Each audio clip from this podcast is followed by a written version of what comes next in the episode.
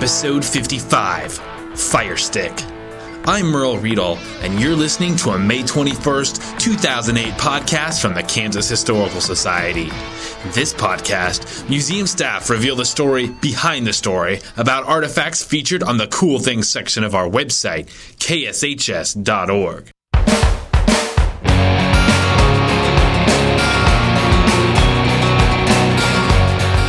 The world's largest remaining stand of Tallgrass Prairie is in a region of Kansas known as the Flint Hills, and ranchers there seem determined to burn it to the ground.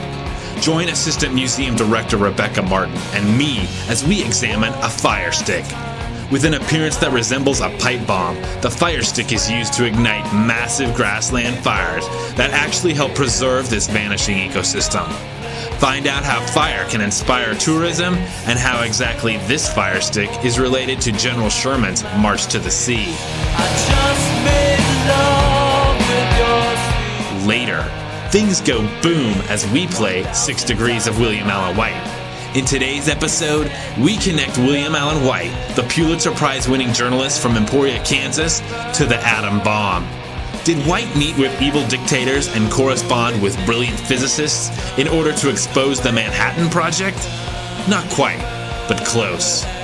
But first, Fire Stick. The world has turned and left me here to swear I was before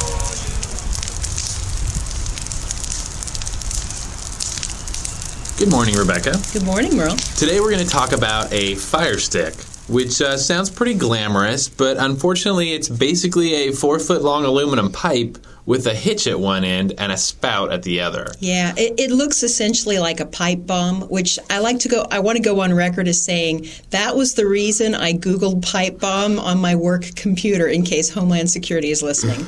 That's good. It's good to clarify that. Um, if you want to actually see a picture of the pipe bomb slash fire stick, uh, you can go to our website, k s h s dot org, and click on the Cool Things podcast icon. Or you can come see our Forces of Nature exhibit up through the end of the year. Exactly. Um, in theory, this fire stick was used to ignite grass fires. Um, how does the pipe work, and why would someone want to intentionally light grass fires? Well, as you said, Merle, um, it's about a four to six foot long pipe, and it's capped at both ends, and the working end is the threads on the pipe are scored, which means whatever fluid you put in that is going to drip slowly out that end. Mm-hmm. So you hitch the other end onto the back of an all-terrain vehicle, uh, fill the pipe with gas, gasoline. With gasoline. Gasoline. And you light the dripping end, um, and then you just take off across the prairie and light lighting fire as you run along in your on your A T V. Mm-hmm. And the reason you would want to do that is because it is really an essential management technique for prairie or grassland. It's something that over, really over the course of about one hundred fifty years, ranchers have learned is really important. If you don't burn the grassland, you will have invasive species start to take over, and that includes weeds, shrubs, uh, trees that are non-native, um, and there is some evidence to indicate that the Native Americans who originally uh, lived here and did use burning as a technique to preserve the prairie, their techniques actually expanded the grasslands beyond what would have been here if it had been left alone. And, and another reason that fire works so well in the prairie ecosystem is that most of the roots of prairie grasses are underground. They can go as deep as twelve feet, um, whereas the weed seeds, the invasive shrubs, and non-native species are not adapted to fire. So fire comes through, destroys all the ground clutter, um, takes away all of the invasive species, or at least um, sets them back quite a bit. And the prairie grass comes back, fresh and green. The bison two centuries ago that lived here loved that grass. That was one of the reasons the Native Americans burnt um, the prairies, because they knew that that would attract the bison. And for ranchers, the same holds true. I mean, they know that it's good for the cattle. And like you mentioned, for good portions of the twentieth century, people stopped burning. Um, Why did they stop burning, and uh, what sort of impact did that have on the prairie, sort of in the long term? Mm-hmm. Well, uh, as I mentioned, the the farmers, you know, prairie fires threatened their homesteads, but there was another reason for it too, and that was that at the time people were under the impression that the prairie, of course, was a great desert. I think there are still many people in our country who believe that. It may be that they refer to as like the Great American Desert. It's yeah. the flyover land. Um, so um, they thought that people actually thought one hundred fifty years ago that by suppressing fire that trees would spring up on the prairie and it would be this lush landscape, um, wet, you know, fa- uh, that water would would spontaneously burst from right, the, the ground. Trees were supposed to attract water. Trees attracted water, believe it or not, in, in that um, yeah that sentiment. And so by burning, you were essentially destroying this opportunity to turn it all into what the American East Coast, mm-hmm. um, except a little flatter. Um, so they really felt that bur- burning the prairie was bad, and, and to stop that was going to make it this great place where everybody could live very comfortably. And as we all know now, the prairie is, um, or this part of the country, has a great cyclical climate, uh, drought and wet years, um, and so it's just part of our climate. We're never going to be as lush as the East Coast, and stopping the prairie fires would make no difference for that. We just need to plant more trees, I guess. Yeah. um, in the early spring, uh, when you're driving through Kansas, you might actually be able to see some of the prairie fires. Um, if you're driving along I seventy near Manhattan, or if you're driving along, I think it's uh, the Turnpike, I thirty-five. Mm-hmm. That sounds right. Between Topeka and Emporia. Um, why does there seem to be so many fires in these particular areas? Well, um, Interstate seventy, this would be west of Topeka where we are. Manhattan's about uh, fifty-minute drive west of here. Um, that is um, a preserve called the Konza Prairie. Um, the university, Kansas State University, manages that prairie. Uh, you you know more about that, actually. You've talked to some naturalists out there. Mm-hmm. Um, it's a partnership between Kansas State University's their bio- bi- biology department and the um, Nature Conservancy. Nature Conservancy. They're actually giant private. Yeah. Um, conservation group. Mm-hmm. And the Nature Conservancy also uh, is in a partnership um, preserving prairie further south, like you mentioned, on the Kansas Turnpike, which is would be southwest of Topeka around the town of Emporia. Um, and Nature Conservancy is in a partnership with the National Park Service, and there's a wonderful, wonderful um, National Park Service preserve there called the Tallgrass Prairie National Preserve. The Tallgrass Prairie Preserve, you can actually go, the rangers will take you out into the preserve to the high spot, and everywhere you look, it's undisturbed by humans. So you really get the feel of what this must have been like, um, either before humans came here or, you know, before the white settlers came here. It's a fantastic site. I know at Konza Prairie, they actually established it as a research station because so much, because they're both tall grass, tall, they're both I guess, samples of Tallgrass Prairie, and they established it as a research center because the Tallgrass Prairie was disappearing so rapidly mm-hmm. that um, biologists were concerned that they weren't going to be able to study it as an ecosystem anymore. And so they established this research facility near Manhattan, and actually there's portions of it because it's in the Flint Hills, which is Flint and rocky, and it was unsuitable for agricultural farming, yeah. so it had always it's been ranching. ranched. Mm-hmm. Um, so there were some areas that of the Tallgrass Prairie that remained, and there were some areas that had never been touched you know, by a plow. I mean, they were yeah. pretty much in the original condition that they were. There's, I mean, today there's portions that were in the original condition that they were when, you know, white man came out yeah. here. Yeah, and you bring up a good point, too, the whole notion of research, because for so many years it was considered bad practice to burn. Um, actually, um, the scientific researchers have found that it's essential. Um, and they do this through controlled, they they actually study burns. Um, they will set aside some areas and not burn them, and then note all the invasive species, um, cedar trees that spring up. And, and really, it, it sounds it sounds like that's the eastern um, ecosystem taking over, but it's not. It's really almost like junk trees and, and bad. It just, it looks very bad. You can tell as you're driving along the interstate where somebody does not manage the, their prairie well because it looks overgrown and cluttered. It's not true prairie. Um, so the research has been very important to confirming what the Flint Hills ranchers have known for a long time, which is that you have to burn. This particular fire stick that we're looking at, it was fashioned by Tracy Talkington and used in Chase County, Kansas to conduct controlled burns. Um, who is Tracy Talkington, and what is a controlled burn? Is there such a thing as a controlled burn? I would not like to be the person in charge of a controlled burn. uh, yes, apparently there is. Um, Don't attempt this at home, but the way to um, do a controlled burn is to really carefully think about where the locations of fire breaks are on your property. That could be a stream or a road um, or a hedge line, hedgerow, or it could be a fire break that you create artificially um, by, you know, burning a strip and putting putting out the fire. Um, you also have to consider temperature and humidity, and this is most important in Kansas, the wind. We are the people of the south wind, and there is strong wind here. Um, interestingly enough, you want to make sure that you're burning so that the fire moves into the wind, because the wind suppresses the speed of that um, fire. Like we said, you know, in the, the old days, Um, farmers and their families and even Native American tribes were overtaken by these these grass fires that started sometimes were started by lightning. So what you want to do, and they were fueled by the winds. The winds pushed them along. So you, what you want to do is you want to um, start your wind, start your fire, and make sure it burns in the direction of the wind, and the wind suppresses the speed of it. And a lot of these uh, farmers and ranchers, like Tracy Talkington, he he's from um, a, f- a ranch family that has been ranching in the Flint Hills for a, at least fifty years. Um, they've been burning probably most of that time. And they do these cooperative burns with their neighbors. So a, an optimal crew is at least, a, at minimum, four people. You have one person who's the fire starter. Wouldn't you want to be that person? Fire starter. Not fire putter-outer. Fire no, starter. No, you want to be the fire starter, the, the person who's driving the A T V and, and setting this fire line really fast and, of course, in a very controlled way. And then you have two people who operate a water sprayer. And what they're doing is is essentially putting out the fire that are right behind the fire line to make sure it burns in the correct direction.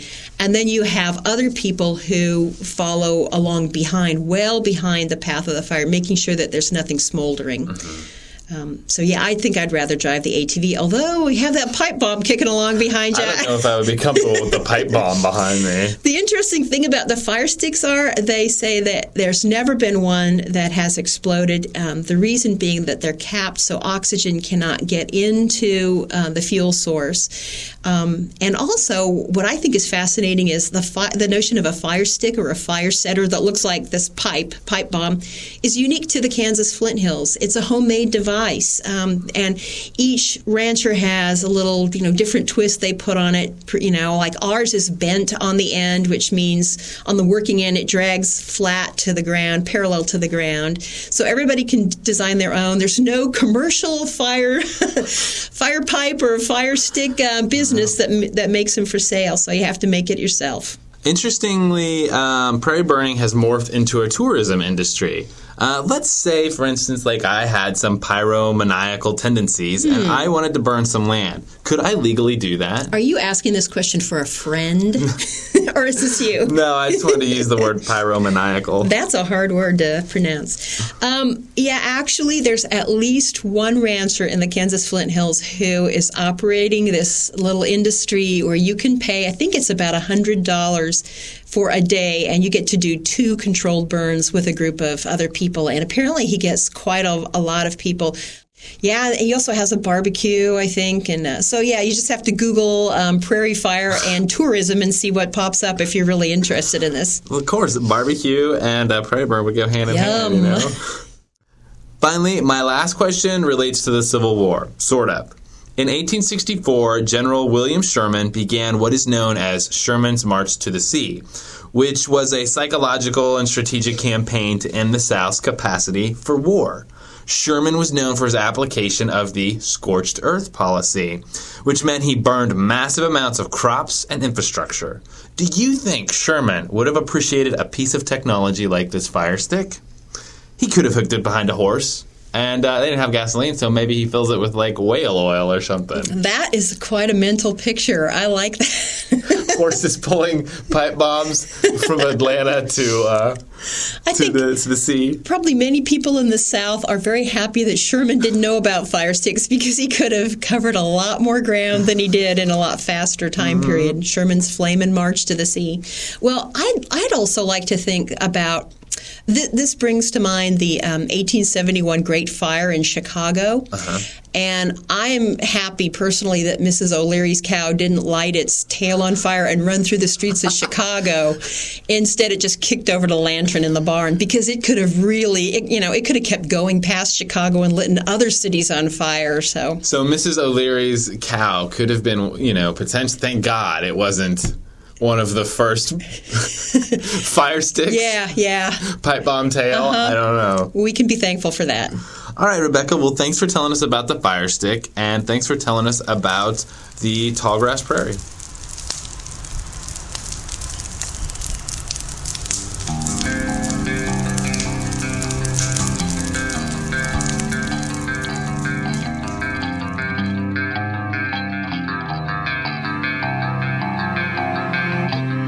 And now it's time for another round of Six Degrees of William Allen White.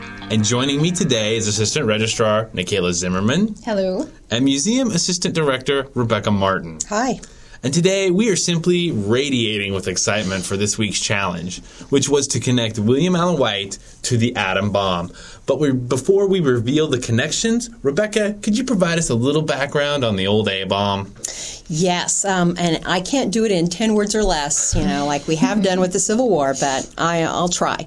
Um, in the nineteen thirties, a number of developments were coming together, and one of them was uh, scientists were able to control nuclear reactions. And unfortunately, there were also intelligence reports that the Nazis were purifying uranium, with the goal being the development of a super bomb.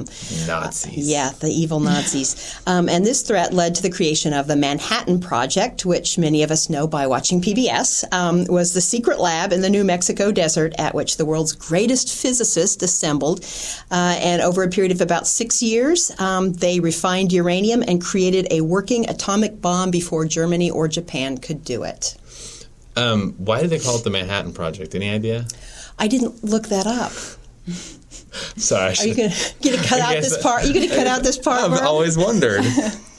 I've always wondered. You asked me brief. All right. Uh, well, we'll begin the solutions with a theory provided from our boy Nick in Emporia.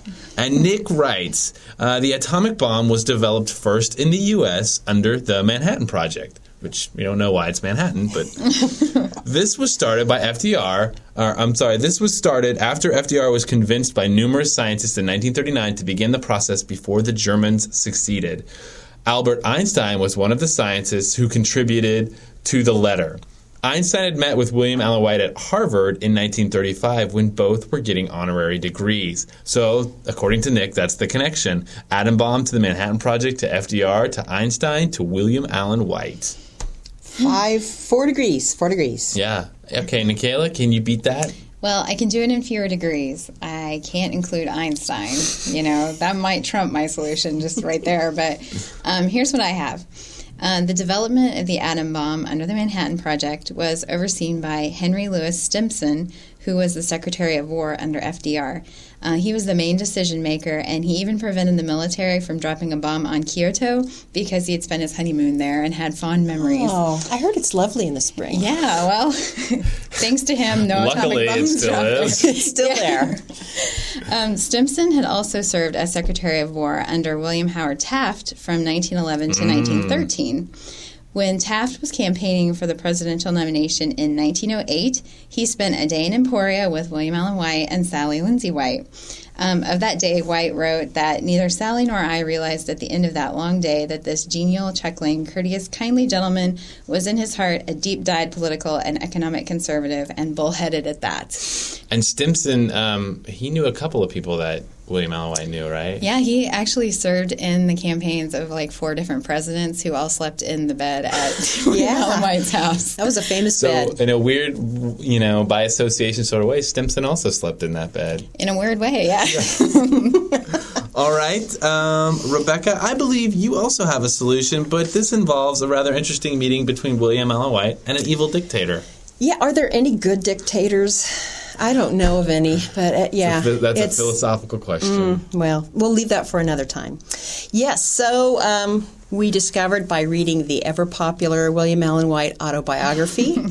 Uh, just call it ever-popular. Ever-popular on this program. Between us three. It gets a lot of page play. Um, White, believe it or not, met Benito Mussolini in nineteen thirty-three. Yes, William Allen White really got around. And, I, you know, I was thinking about that. Did I ten years ago ever think, I'm going to go to Iraq and try and look up Saddam Hussein? No, but uh, White was in Italy, and while he was there, he got an interview with Benito Mussolini. Which is a, a fascinating feat in and of itself. I mean, yes. William Allen White, this, like, newspaper editor from the middle of Kansas, how does he get a meeting with Mussolini? It just proves our point. He was world famous. Everybody knew William Allen White, even Mussolini. Um, the, the neat thing about their interview was that uh, White told him, I mean, White, you know, obviously in nineteen thirty-three, Mussolini is not completely um, known to be completely evil yet. Um, but there was some word getting out, so uh, that things were not going, you know, the way most people would like them to go in Italy. But, but White tells him in this interview, he teases Benito Mussolini. He tells him that Russia was the most stable government on earth. And Mussolini exclaims, "What?" And White says, "Because they're still shooting them in Russia. They're quicker on the trigger trigger than you people are." I mean, can you imagine teasing a dictator? But that's our William Allen White. So I digress. So White meets Benito Mussolini. Mussolini appointed Enrico Fermi to be academician of Italy in nineteen twenty-nine. And Fermi, I'm sure I'm not pronouncing that like the Italians would, Fermi. Um, he was an Italian physicist whose work helped develop the first nuclear reactor. He won the Nobel Prize in Physics in nineteen thirty-eight. And when he traveled to Stockholm to get the award, he and his wife, who was Jewish, um, escaped from Mussolini's fascist regime and emigrated to the United States. And mm. eventually, he moved to Los Alamos, New Mexico, in the later stages of the Manhattan Project, where he served as a consultant and was an observer at the first test of the atom bomb at White Sands in July nineteen forty-five. Cool. So there you go. We, that, White to Mussolini to Fermi to the atom bomb. That's an incredible life right there. Yeah, yeah. You know? What, what? And the really cool thing is the University of Chicago Archives has a signed telegram from Mussolini to Fermi announcing his appointment to the Royal Academy. Would that not be a cool collection? Uh, yeah. Just to look at, you know. That's amazing. See what, what who all Fermi was hobnobbing with. Um, world-famous physicist. So there you go. William Allen White. You can connect him to anybody or almost anything. William Allen White to the atom bomb by way of Mussolini. Yeah. I wonder, I wonder if Mussolini liked William Allen White's folksy writing style. I don't know.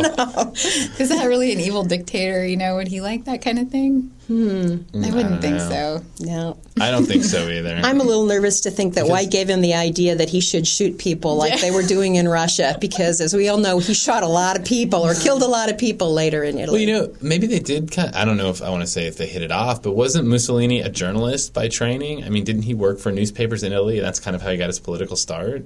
Well, you know more they than I do about that. Talked about journalism stuff. Hmm. Well, maybe Mussolini also had a folksy writing style. Yeah. Just okay. Not a happy-go-lucky uh, dictatorship. Okay, well, that that's it for the atom bomb. Uh, Nikayla, would you like to introduce the challenge uh, for the next episode? Yes, I would. The challenge will be to connect William Allen White to the alternative rock juggernaut Weezer. This band hails from Los Angeles and features albums with complex names like The Blue Album, The Green Album, and the soon-to-be-released Red Album. Right, so if you think you can connect William Allen White to one of the most successful bands of the millennium, send us an email at podcast at kshs.org. That is podcast with an S.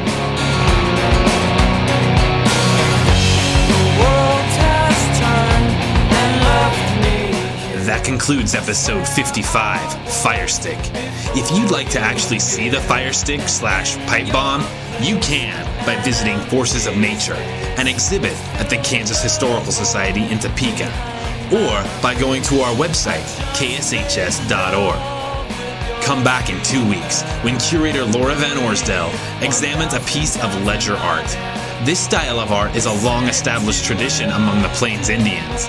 But this piece was completed recently and documents what has become the tragic legacy of interest in Native American art, looting. Find out how one artist is using her drawings to counter this criminal activity. This podcast is a production of the Kansas Historical Society. Real people, real stories. To swear I was before.